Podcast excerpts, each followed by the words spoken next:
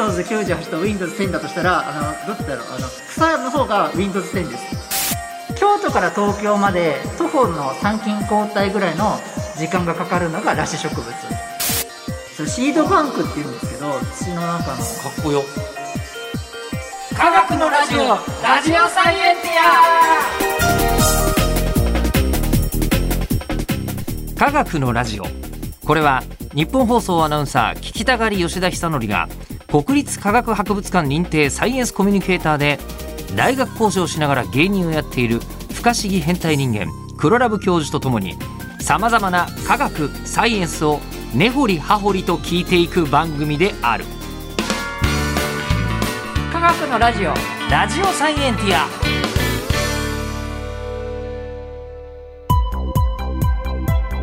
間違った話はしないけど正確さにこだわると逆に分かんなくなるので興味を持ってもらえたらこの世界はめっちゃ細かく説明してくれる人がいるのでそちらを参考にしてください。今日のテーマは何ですか？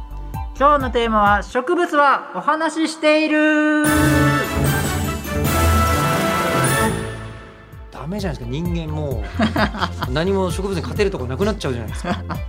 いやこれはねお話ししてっていうのは喋るってわけではなくてはその何か物質同士をやり取りしているっていうお話なんですね。あという内容を今からお話しするややこしいな。あ まあでも我々も、うん。例えばこう LINE でやり取りしてるっていうふうにあ。思ってるけどうん。その LINE でやり取りしてるのって結局電気信号のやり取りしてるだけじゃないですか。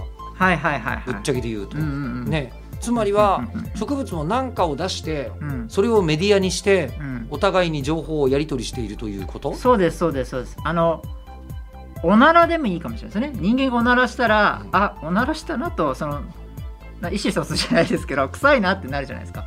おならであの昨日あいつ何食ったのかなぐらいまでは えわかるかもしれないですよね。ね。そんな感じで植物も実はかなりあそういうコミュニケーションをしていることが最近の研究でいろいろ分かってきてえそうなの？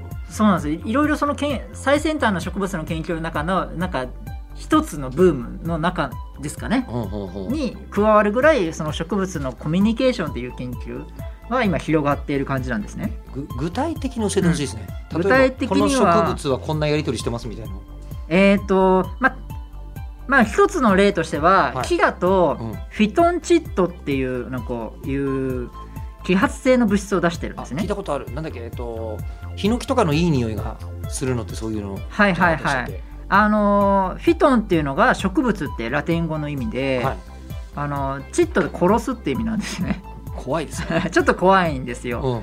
これは微生微生物がこう死滅する、えー原因になるんですけど、ほうほうフィそのその物質を出すとあの微生物が嫌嫌がるというかうん。青いもやみたいなのがアマゾンとかではなんかかかるらしいんですけどもちょっとそれ実際僕見たことがないのであれですけどそのぐらいあの植物も防御をするなんか何か、えー虫がに食われたらその植物の個体が「うわー痛い他に知らせなきゃ!」あって言って他の植物にもおに対して物質を出すフフィトンチッドを出すの？ィトンチッドとかいろんなものがあるんですけども、うんうんあの木ではフィトンチッドうん。あと稲とかだとジャスモン酸とか、まあ、いろんな物質が本当にあるのでわかんあのあれなんですけど化学物質が出ます、でその物質はまあ植物の種類によって違うけども、うんうんうん結構植物同士でお互い伝え合ってはいるんだ。そうなんですしかもあ芋虫に食べられた時にうん。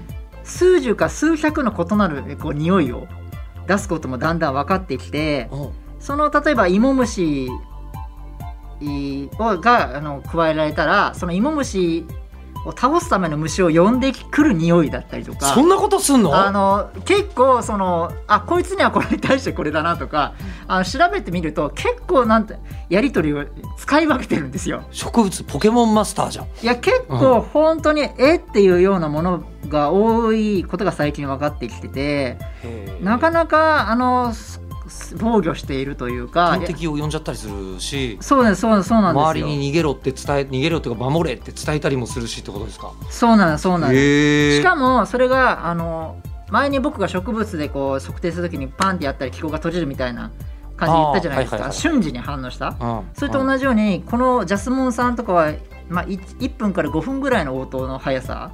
結構早いですね。結構速い、うん。だからやっぱり生き物的なレベルのうん。あ速さなんですよね。うん。でまあ15分ぐらいピークでこうだんだん3時間後ぐらいには消えるような感じのあー物質を出しているようなのが結構報告されていて、へだから結構あ何で今トマトもそうですしジャスモン酸でやっぱりで出してるんですよ。ジャスモン酸をトマトも稲も出している、もう結構いろんなやつがその共通のやつで出していたりしてて、あの結構なんですね。でもう本当に植物って動けないので、うん。あの手でこう払えないじゃないですか、そうですね、うん。なのでいろんなこう物質防御能力がいっぱいあると、うん。化学物質だけじゃなくいろいろこういろんなことを変化しようとしているっていうのが今言われてるんですよね。うん。他にも防衛方法はあるんですか？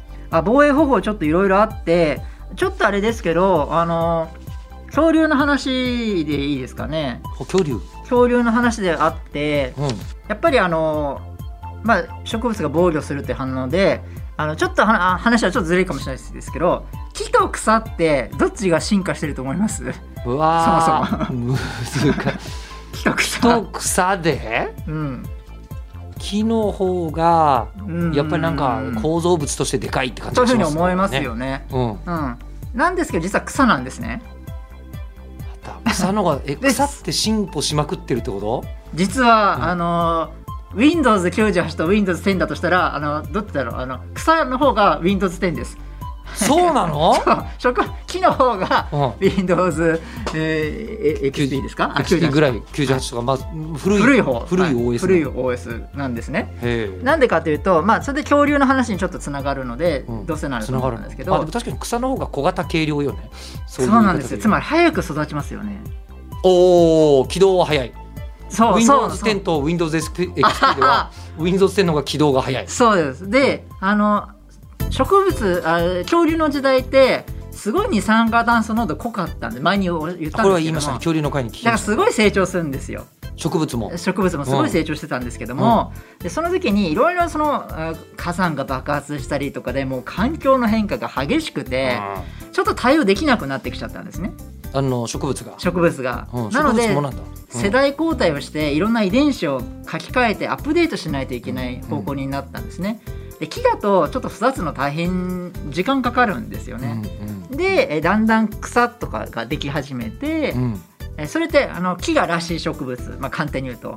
で被子植物という草うんっていうのができたんですね。うんで被子植物は花がファって咲く。被子植物は花が咲く。草は花が咲く。はい、あのう大雑把にも言ってますけど、うんうん。でもそうです。被子は花が咲くもので、うんうん。虫に虫とかにこう花粉を持ってきてもらって、うんうん。あの受粉してもらって、えー、とまたアップデートする遺伝子交換がされるので,、でそういうような風になったんですね。うん。っていう風にえどんどんあの恐竜の時代にそういう風に草ができはでき始めたんですよ。はいはいはいはいついにアップデートされ始めて。えじゃあ恐竜の前の時代ってのは草まだなかったかもぐらいあいやなあの全然なかったですね。木ばっかだったんだ恐竜が絶滅つまりトリケラトプスっていうのはっていうあワンちゃんじゃねえや恐竜って あのこうなんで下を向いて草草食う植物あ恐竜ですよね、うんうんうんあれは植物を食べるために生きているので食べるためにというやつなので、はい、あれを植物ばっか食べてたんですよね。草食恐竜でトリケラトプスは、えっと、草ばっか食べてた、そう。うん、木は食べられなかった。そう。だから裸子植物じゃなくて被子植物になった。うん。あのやつを食べていた。うん、で裸子植物そうですね。木を食べてたど恐竜もいる。あの木のその上の方を食べてるやつももちろんいたんですけども、さいあのトリケラトプスって恐竜の中でも後半の時代なんですよね。うんうん進化が進んだ先にあるあそうですそうです。なのでで草を食べてた感じなんですよね。逆に言えば背が高い時は背が高い恐竜が草食べてたわけですか？そうですねらしい植物を食べてたんですけどでだからららしと皮脂ではすごい進化が皮脂の方がすごいってことなんですね。皮脂草の方が、えっと先に進んで先まあに進んで、えっとどんどん。まあ、性能が上がったやつ。性能が上がったやつ。うん。植物の研究者さんから言うとよく僕は言ってるのは京都から東京まで徒歩の参勤交代ぐらいの時間がかかるのが裸子植物。木。木。うん。で京都から東京まで新幹線で行くのが皮脂植物ぐらいの違いなんですね。その方が、うん。つまりは、えっと、世代を、あのー重ねるのが早くなるからだ。早くなあの裸子植物っていうのはうん。種子ができてから、うん。あえっ、と、まあ、種ができて受粉するじゃないですか。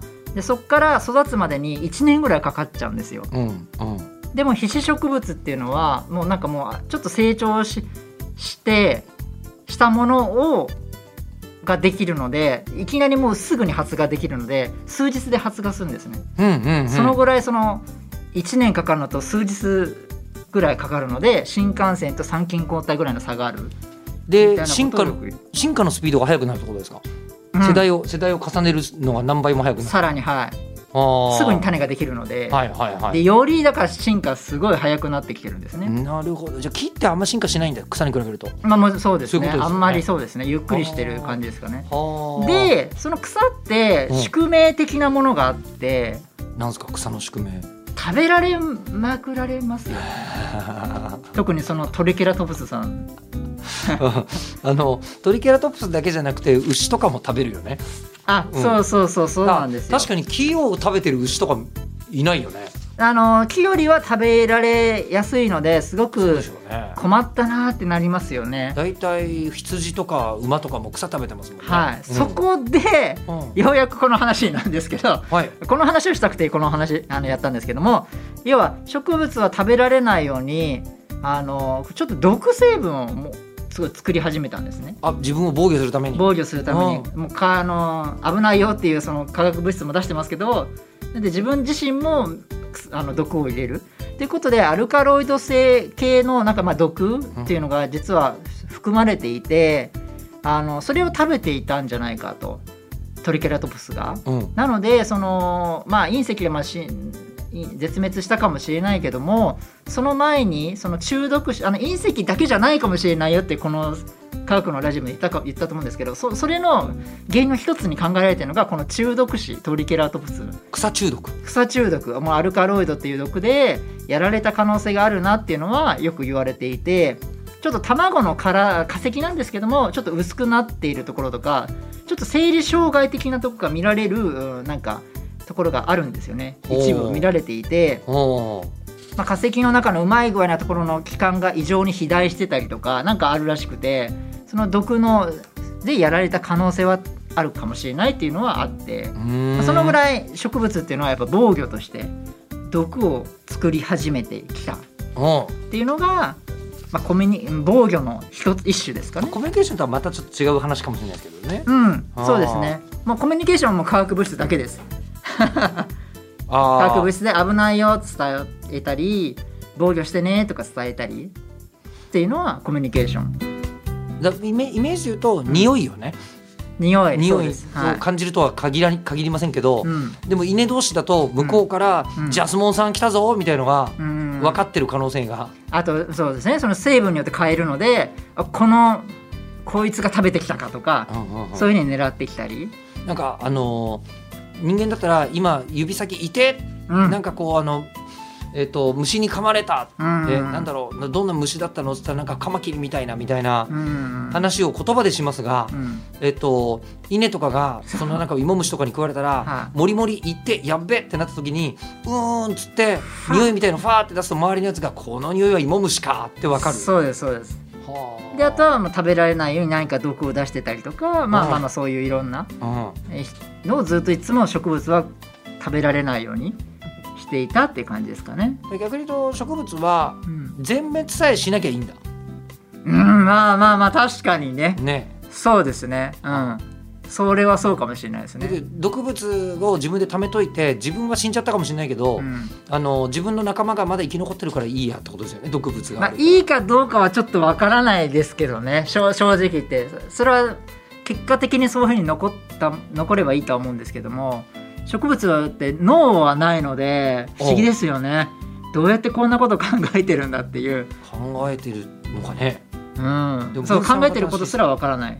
じゃああの植物は、まあ、動かないから全滅しやすいのは確かだけど、うん。いろんな防御方法がある、うん。えっと、毒の他にどんな防御方法があるんですか？えっとこれはあの野生の種をう植えたことありますか？それによってあれなんですけども。野生の種を植えたことがなんいろんな種。朝顔とかでいいんですか？小学生の時にやったことありますけどね。あれも結果的には販売された朝顔の種ですかね。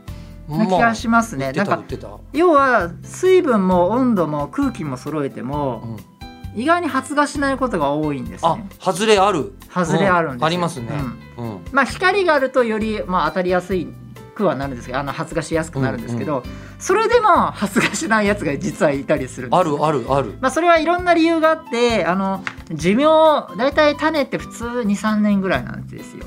寿命は。寿命的に、うん。まあでもそのあのー例によって3万年ぐらい前の種子がこうロシアで発芽したとかいうのもあるのでその条件にもよるんですけども基本的には23年ぐらいなんですね、でえっ、とでもそれでも条件揃ってても発芽しないのがあるんですね意図的に、うんうん。それは何なのかっていうと例えば火事とかであの山火事とかでそのエリアが全滅しちゃったら植物困るわけじゃないですか。あその植物はちょっと困るわけですよね。うん。なのでそういう時のためにその時全滅しても種が生き残ってるようにわざと発芽しないやつもいるんですよね。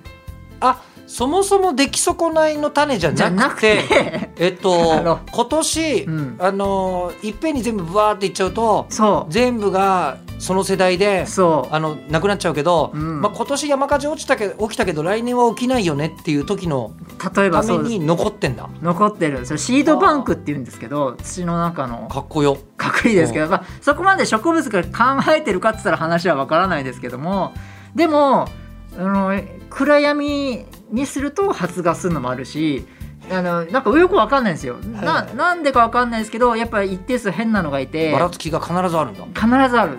うまく考えられてるなと思うんですけども、そういうのが生き残ってあの、まあ、雑草とかもそうですよね。あの雑草とかも取っても取ってもうん。何何かうん。出るっていうのはええ。その時にまだ生きな、ね、眠ってるんですよね。種が。ちっちゃいのが。ではつあの取ると取った時に光がで入ってきてうそろそろかな？みたいな感じで急に発芽したりとか。んじゃあすみません。雑草ってうん。めっちゃ育つじゃないですか、うん。ねあの作物って頑張って手を加えてやっとできたってなるものがある中で、うん。雑草ってあのめっちゃ性能がいいってこと？生き残るという意味では。難しいところなんですけど他の植物に対しては競争的な弱いっていうのが一般的な雑草なんですよね。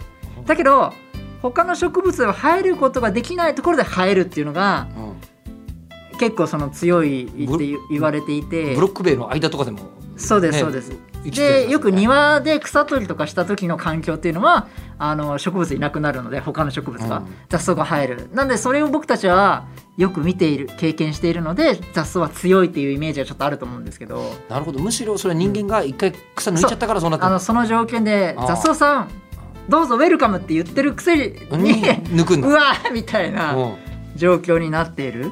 はあ。っていう状況もあるしこれまたちょっと余談ですけども除草剤っていうのがあの農業ではよく使われているんですけど、あの雑草も強くなってきちゃってそう耐性のを持ってきちゃってるんですよね。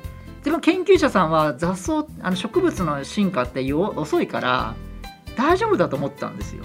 それが最近どんどんどんどん雑草除草剤つけてもあれれれれとへえ科学者の予測とは全然違くなってきてるぞというような状況に今陥ってきてて、えうんなんかねちょっと悲しいことになってるんですけども意外と植物っていうのはやっぱもやっぱりそのレベルが高い生物っていうのは今、うん、言われているぐらいなんですよへね。え